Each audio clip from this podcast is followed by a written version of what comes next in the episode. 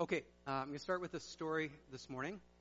There's a dad who was interviewing basically a prospective suitor for his daughter. So this young man came to the dad, and the dad asked him, he says, so, we don't know much about each other, so do you have a job? Do you have a career? Any aspirations there? And the young man just said, no, I don't have a job. But then he said, but God will provide. And so the father said, well, do you have any goals, any ambitions, any goals that you want to set for your life? And the young man just said, no, I don't have any, but God will provide. And so the father was getting quite nervous, and he asked him a third question. He says, well, do you have any money? Do you have any resources? Do you have any stocks and bonds and investments? How do you think you're going to take care of my daughter? Do you have anything like that? And the young man said, no, I don't have anything. But he said, God will provide. So the dad was really alarmed, and so he went to his wife, and he says, and his wife said, well, how did the meeting go? And he says, well, I've got good news and bad news. She says, well, what's the bad news? And he says, well, he doesn't have a job, no career, he doesn't have any goals, and he doesn't have any money or any assets. She says, what's the good news? And he says, the good news is he thinks I'm God.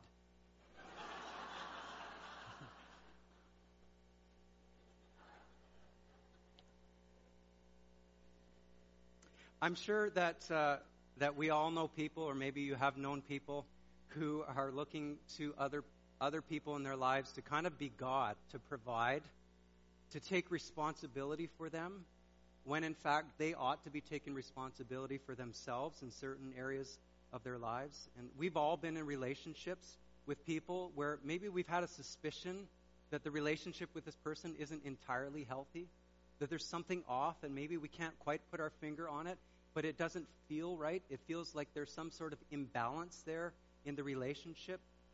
It feels maybe one-sided in the relationship. Maybe there's a lack of respect. It just doesn't feel healthy. And sometimes in those situations, what is needed to help move that relationship from a place of not very healthy to a place where it's growing in health, sometimes what's needed in that relationship are boundaries, or what we call boundaries, very clear boundaries. Boundaries are kind of like a very clear line, a very clear understanding that is drawn in a relationship. And I talk about all sorts of relationships here. But a clear line, a clear boundary line that is drawn in a relationship so that there can be health and there can be integrity and there can be safety in that relationship. A boundary is like a line that is drawn, a clear line to help us define who is responsible and who needs to own what, and conversely, who is not responsible and who doesn't need to own certain things in a relationship. A boundary is something that is very clear, that is something that is agreed upon and talked about in a relationship. And as I said to you last Sunday, I'm going to talk about a whole bunch of things this morning. And no doubt there are going to be a lot of things that are left unsaid that perhaps we could talk about. This is a huge subject. The more I've gotten into it, the more I realize there are many, many things. We could be here for a long time this morning. But as I asked you last Sunday, I'm going to ask you this Sunday. As I talk about a number of things, I simply want to ask you that you would be asking God, what is one thing that you are talking to me about this morning? In this subject of boundaries, what is one thing that one area where you're putting your finger on in my life, that you want me to have a conversation, that you want me to bring to you and to submit to you? What is one thing? So can we do that this morning as we talk about boundaries in relationships? First of all, I want to mention to you before I get into this, if you're looking for a resource on this, there's a book called Boundaries, and it's by Henry Cloud and John Townsend, and it was written quite a while ago, but there's a lot of helpful information in here. And this book is in our library if you need it. At least it will be once I return it. So I will put this back in the library, and it is available here, and I'll be referring to it once or twice this morning. I want to read you a little story that they tell in this book called Boundaries. The parents of a 25-year-old man came to see me with a common request. They wanted me to fix their son Bill. When I asked where Bill was, they said, oh, he didn't want to come. Why, I asked. Well, he doesn't think he has a problem, they replied. Maybe he's right, I said, to their surprise. Tell me about it. They recited a history of problems that had begun at a very young age. Bill had never been quite up to snuff in their eyes. In recent years, he had exhibited problems with drugs and an inability to stay in school and find a career. It was apparent that they loved their son very much and were heartbroken over the way he was living. They had tried everything they knew to get him to change and to live a responsible life, but all had failed.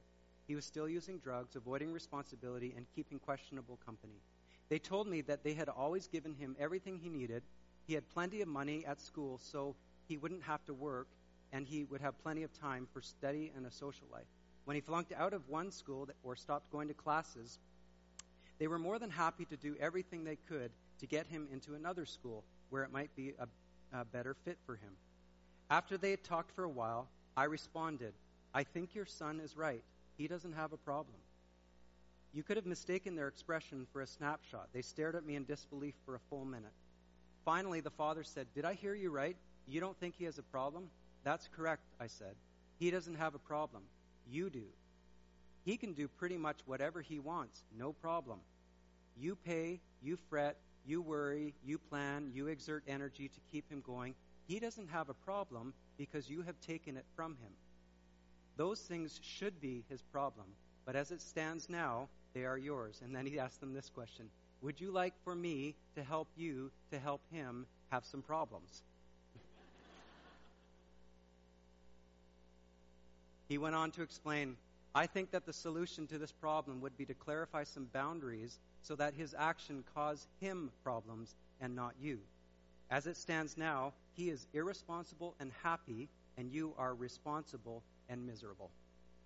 You know, it's a very interesting story. That's obviously between a parent and a son. But this whole idea of boundaries, as I said before, it is applicable to all sorts of relationships in our lives. Sometimes boundaries, setting clear lines in relationships, sometimes it involves a conversation that involves you saying the word no. No, that's not going to work for me. No, that's not how this relationship is going to look, because that's not a healthy way for this relationship to be. It involves us saying no sometimes. And sometimes setting those kinds of boundaries can feel unloving, uncaring. Have you ever had to say no? And it feels unloving, it feels uncaring, but you've had to say it. And we're going to talk about that in a few moments. But it's helpful for us to see that Jesus, in his life, he often set boundaries. He often set these clear lines. Let me give you a few examples because it's important for us to see this. Jesus, the most loving person who has ever lived and continues to live, Jesus, the most loving person who has ever lived, he also had the wisdom to say no. He didn't meet everybody's needs. He didn't allow people to walk all over him either. So when Jesus began his ministry, there were two things that became very apparent. First of all, that he was a teacher unlike any teacher that people had ever heard. He taught with authority, and that caused people to sit up and to take notice. And the second thing that became very apparent about Jesus is that he had power, that he was doing miracles. And that also caused people to sit up and take notice. And that caused all sorts of crowds to begin to follow Jesus and to gather around Jesus. And as the crowds grew around Jesus, so did the expectations on Jesus' life. People were following him. People wanted him to heal them. People wanted him to provide for them. All sorts of expectations followed the crowds and followed Jesus. One time in Mark chapter 1, this is a very interesting passage, a short passage, but it says that very early in the morning, in verse 35, Mark chapter 1, verse 35, very early in the morning when it was still dark, Jesus got up and he left and he went off to be by himself. It's kind of like Jesus got up before anyone and he snuck out of the house and he snuck away to be with his Father. And then once everyone got up, they noticed that Jesus wasn't there, and so they sent out a search party for Jesus, and finally they caught up with Jesus, and they exclaimed to Jesus, "Jesus, everybody is looking for you. Everybody's looking for you." And what I think they're saying is, "Jesus, you're here off by yourself, but the crowds are over here, and they need all sorts of things. Jesus, why are you over here doing nothing when you should be over here doing something? There's all sorts of needs over here." But Jesus didn't feel the need to meet everybody's needs.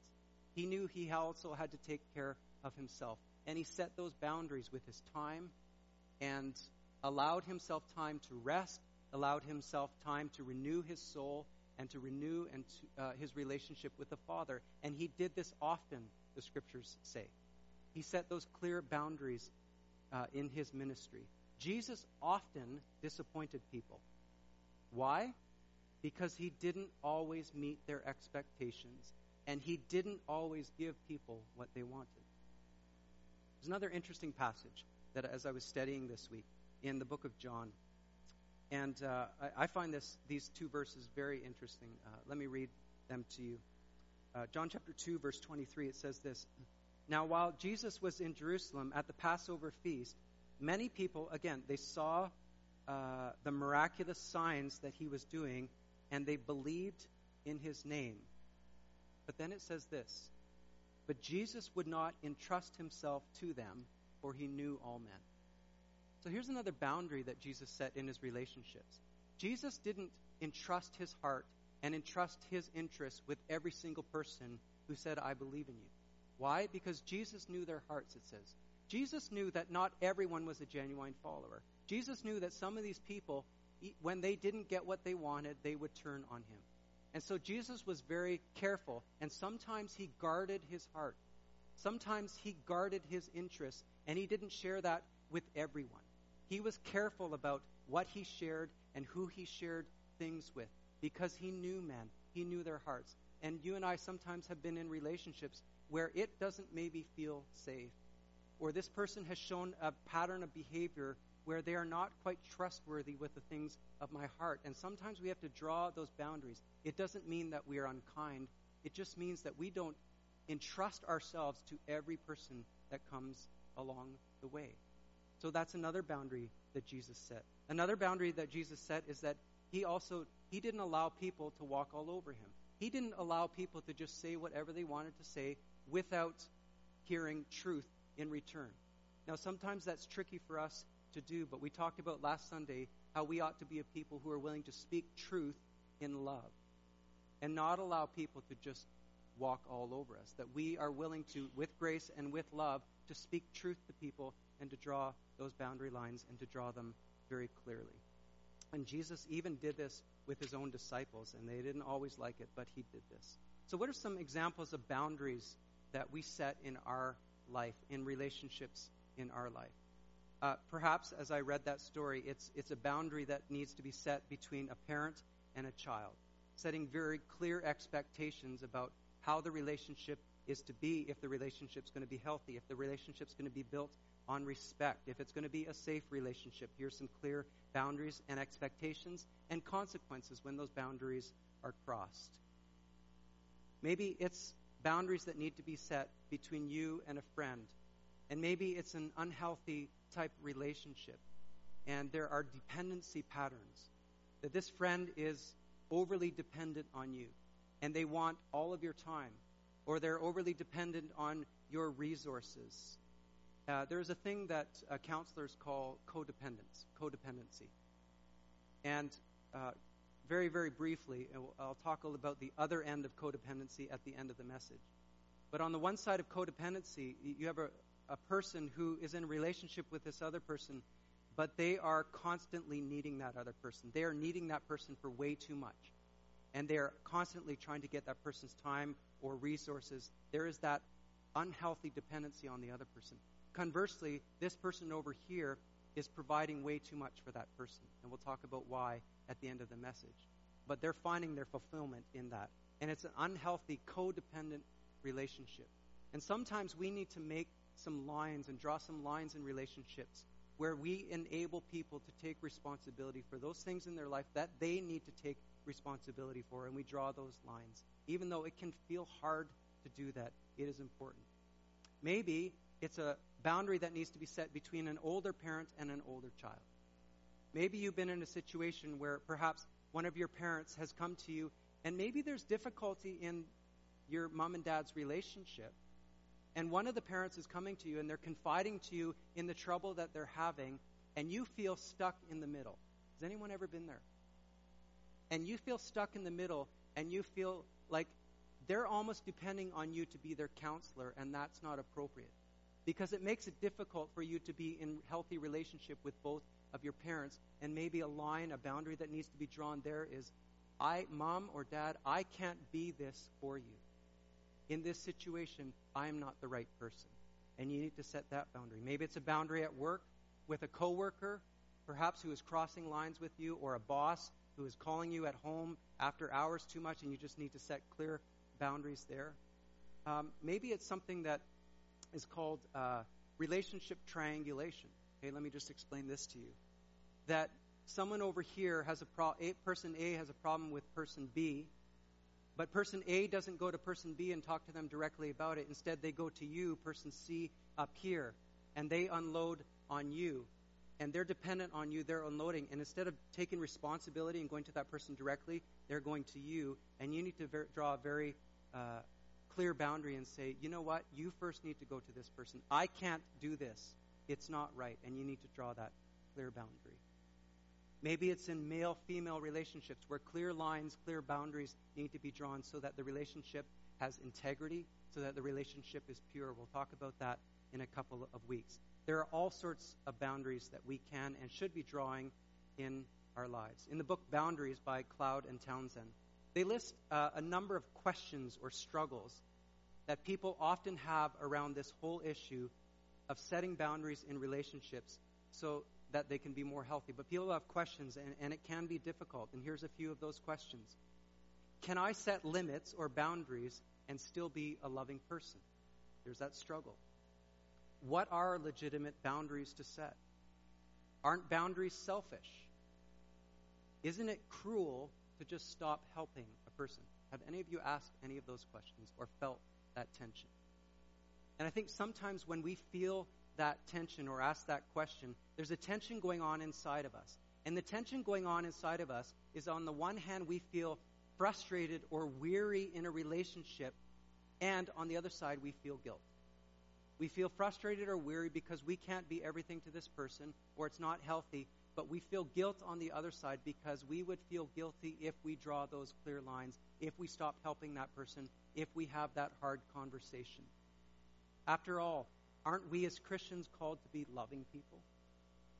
Aren't we called to give to anyone who asks, as Jesus says? Aren't we called by Jesus to go the extra mile, to be rich in good deeds and all of these things? And the answer to all those questions is, of course we are. We are called to be loving people. We are called to go the extra mile. We are called to strive towards all of those things. But the Bible also tells people that they also need to take responsibility for their own lives. The Bible is very clear about that. We are to serve, we are to be loving people, but on the other side, each one of us are to take responsibility for the things that God is calling us in our lives to take responsibility for. The Bible tells us in 2 Thessalonians chapter 3, verse 10, gives an example. And Paul says this, "For even when we were with you, we gave you this rule. If a man will not work, he shall not eat." What is Paul saying? If a man is able to work, he needs to take responsibility for his life. He needs to provide. In another place in the New Testament, Paul has strong words for a person who will not provide for their family. God calls each of us to take responsibility for those things in our lives. And there is a difference between someone who is in a place of need because there's an emergency in their life and someone over here who is in a pattern of not taking responsibility for their life, and they are overly dependent on someone else. At what point we need to ask, are my actions helping another person avoid taking responsibility and ownership for their life and situation? Let me repeat that question. We need to ask this question. At what point are my actions helping the other person avoid taking responsibility and ownership for their own life and for their own situation? Because, friends, when we don't set boundaries, we are not actually loving people very well. Because we're actually helping them avoid doing what God is calling them to do. We are actually enabling that person to continue avoiding responsibility for their lives or their actions. Or worse, we're actually enabling people to continue in their manipulation. We want to keep our hearts healthy. We want to continue to love people and be willing to give and to go the extra mile, but we need to be wise in how we are doing that. John Townsend, he says this. He says, There's a difference between loving someone and rescuing them. And the question that we need to ask in this situation is this something that they should be doing and can be doing themselves? I'd just like to take not a time out, but I want to talk about something even a little bit more serious. And I know that this is a more serious message. And again, just asking you to just be listening to the Spirit as we speak. And as you think about the relationships in your life. But I would just like to talk to us a little bit about the problem of abuse in relationships. We don't often talk about this in church, but we need to. And abuse has a wide range in our society, as you know. There is abuse in the form of bullying that takes place on playgrounds, takes place in primary schools, elementary schools. And, you know, in those places, there are boundaries and lines that need to be drawn, but often kids are in need of help in those situations and need teachers and parents to help them set those healthy boundaries so that abuse can stop and bullying can stop. But you and I both know that bullies who are this high often grow up into bullies who are this high. And abuse, unfortunately, and bullying continues into adult relationships. Sometimes bullying happens in or this kind of abuse or verbal abuse or manipulation happens in a relationship with someone at work. Maybe it's someone across the street that you have this kind of relationship with that's entirely not healthy. Maybe it's someone that you go to church with. And some clear boundary lines need to be set. Maybe it's someone that you're married to, and some clear boundary lines need to be set. And a conversation needs to be had where you say, you know what? I will not be treated this way. It needs to stop. Okay? And so sometimes it involves being courageous and having a difficult conversation with that person. Sometimes it involves just not entrusting yourself to that person. And even in an extreme situation, it just involves you not giving your time to that person because it's so unhealthy. But I want to talk for a moment about marriages, because the problem of abuse, as you know, happens in the home and happens in marriages. Sometimes a spouse is not being treated well, to say the least. Sometimes there's extreme emotional abuse. Sometimes there's extreme verbal abuse and manipulation that can happen in a marriage. And sometimes, when appropriate, a courageous conversation needs to happen. And one spouse needs to say to the other, I will not and cannot be treated this way. This needs to stop. We need help in our relationship. We need to go see someone. We need some counseling. This manipulation, it needs to stop. And if it doesn't stop and the abuse continues, sometimes what is needed is some temporary space in that relationship so that it will wake up the other person to stop their abuse and to stop that manipulation. And I want to say to you this morning, if you are in an abusive relationship, if you are in physical harm, if you are being abused in that way, you need to get to a safe place. And I know that is way easier said than done. But you need to get to a safe place. If you are being hit, if you are being abused, you need to get to a safe place. Your spouse cannot be allowed to continue their abuse. Sometimes hard boundary lines need to be set. And that hard boundary line is that you leave and then you wait. Cloud and Townsend give this advice. They say this: you should not continue to set yourself up for hurt and disappointment. If you have been in an abusive relationship, you should wait until it is safe and until real patterns of change have been demonstrated before you go back. Many people are too quick to trust someone in the name of forgiveness and not make sure that the other person is producing fruit in keeping with repentance. To continue to open yourself up emotionally to an abusive or addicted person without seeing true change is foolish. Forgive, but guard your heart until you see sustained change. In our society and in our worlds, we are seeing a phenomenon called the Me Too movement. We've all heard of this. And it's a very interesting thing that's going on in our society.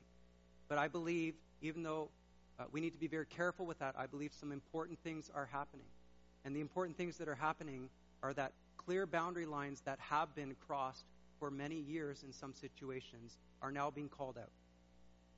Abuse that has happened, lines that maybe never were drawn that should have been drawn, those things are being brought to light. And this needs to be done very carefully and with great sensitivity. But what is happening is people are finally saying the abuse must stop.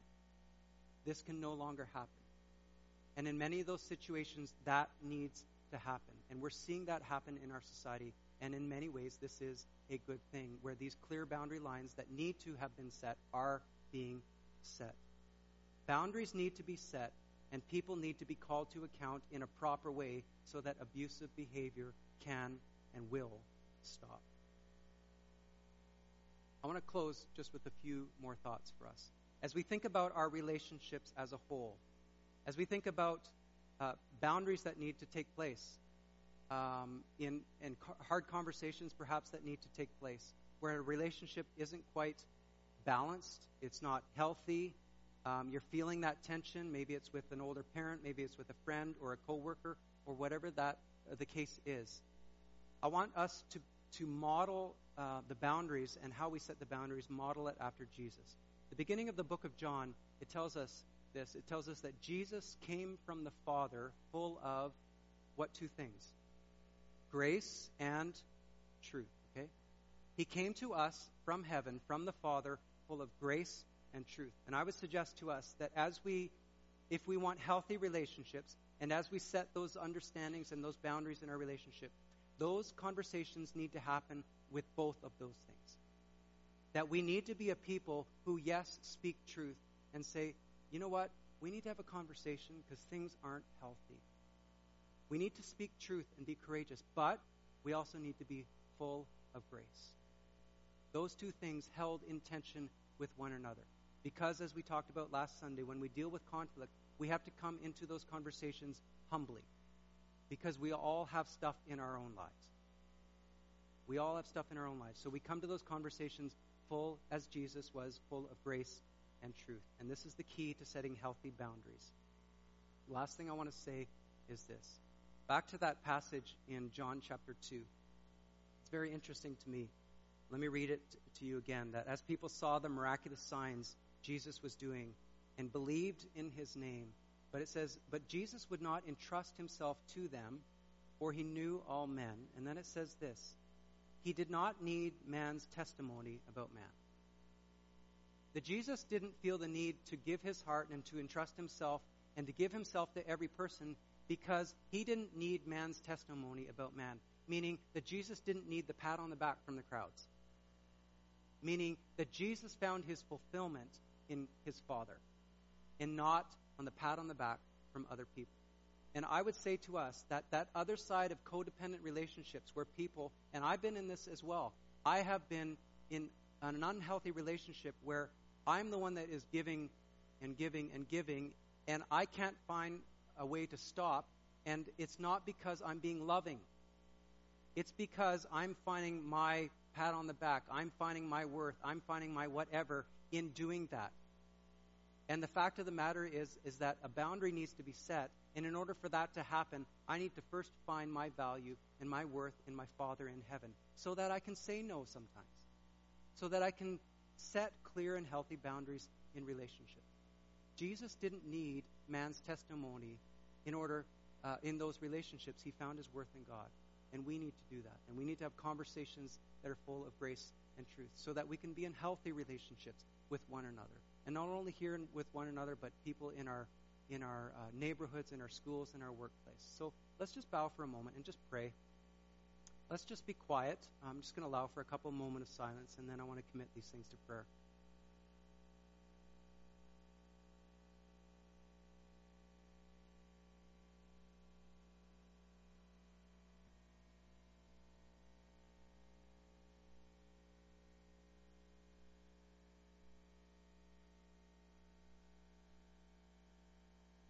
Kind Father, we commit to you whatever it is that your Spirit has been speaking to us about this morning, whatever relationship or issue, and we commit that to you, and we ask that you would help us to be responsive to you as Your word tells us that we don't want to be just hearers of the word, but we want to do what it is that you're calling us to do. So help us to be obedient, God. Help us to hear from you. Open our ears that we might continue to hear and to be guided by you this week as we go into this week. And we pray this in Jesus' name. And all God's people said, amen. Amen. Hey, friends, I'm going to ask that you would stand as I close the service. And I want to invite you to come back next Sunday. Next Sunday, we're going to talk about healthy marriages. My wife has been looking forward to this message because she knows that I'm going to have to be on my best behavior all week long as I talk about marriage. So come back next Sunday. It's going to be fun, and we're going to just dig into that. So may the Lord bless you and keep you. May the Lord make his face to shine upon you and be gracious to you. And may the Lord turn his face towards you and give you peace. Bless you, friends. Have a great day.